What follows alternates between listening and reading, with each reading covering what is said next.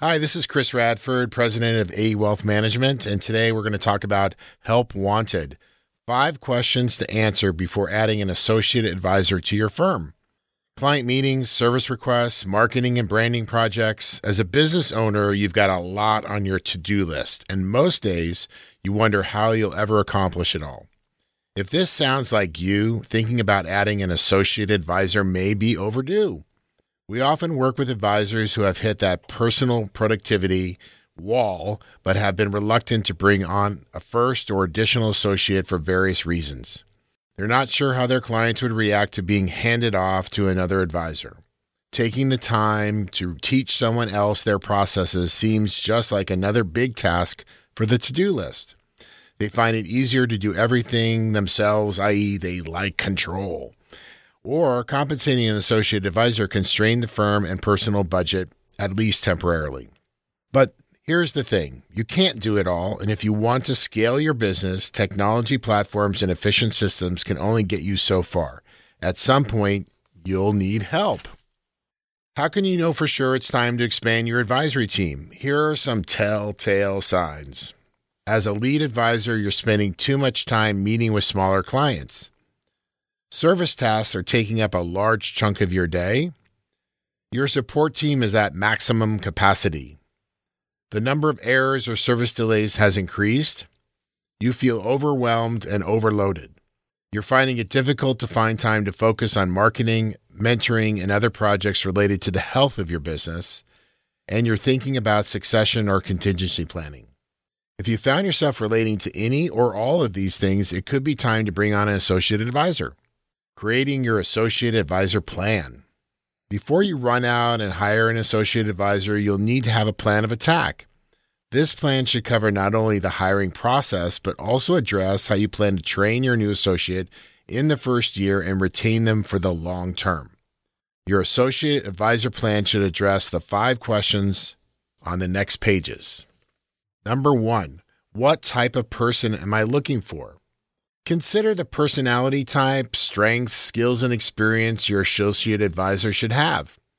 Instead of bringing on any available candidate or a friend or family member, it's crucial to hire someone who will truly help you move the needle for your firm. Here are six qualities to seek in an associate advisor entrepreneurial spirit, client service or sales experience, personable and easy to work with, self managed motivated to grow their skills and learn from you, and financial experience. Notice that financial experience is at the bottom of the list. Sure, it would be great to bring in someone who can hit the ground running, but financial concepts can be taught. The other five qualities can't. You may already have a current employee who is a good fit for the associate advisor role. If you do, consider yourself lucky. Your familiarity with their work style and their knowledge of your systems and culture can reduce the learning curve.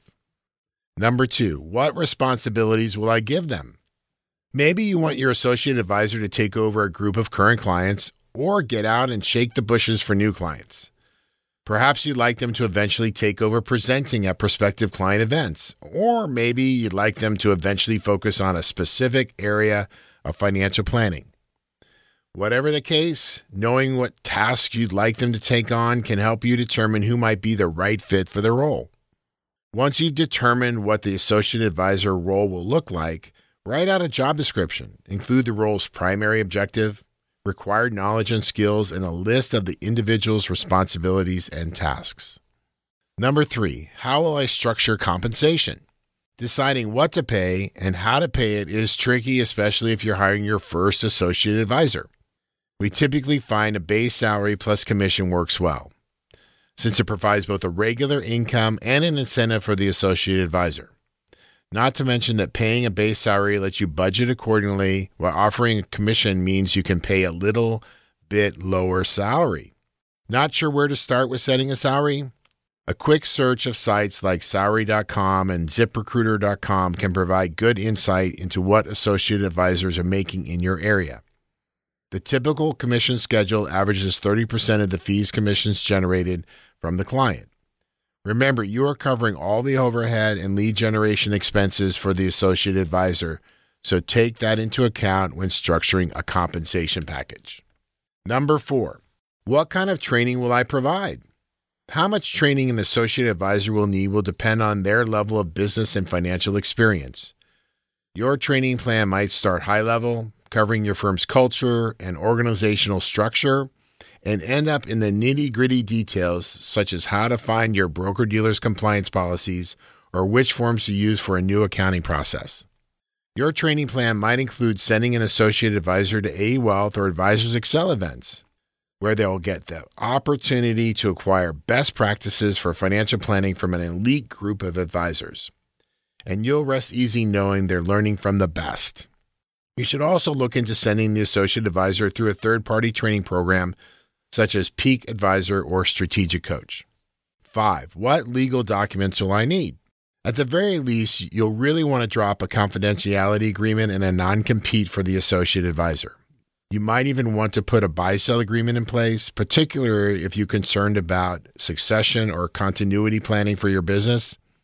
If your new associate advisor is already in the financial industry, there might also be legal documents associated with transferring away from their previous broker dealer or RIA.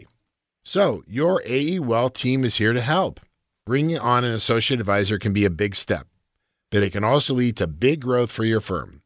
If you're thinking about adding someone to your practice, your VP of Wealth Management can assist you through the process of hiring, training, and mentoring your new associate. Our team is here to help you and them build an impactful financial career.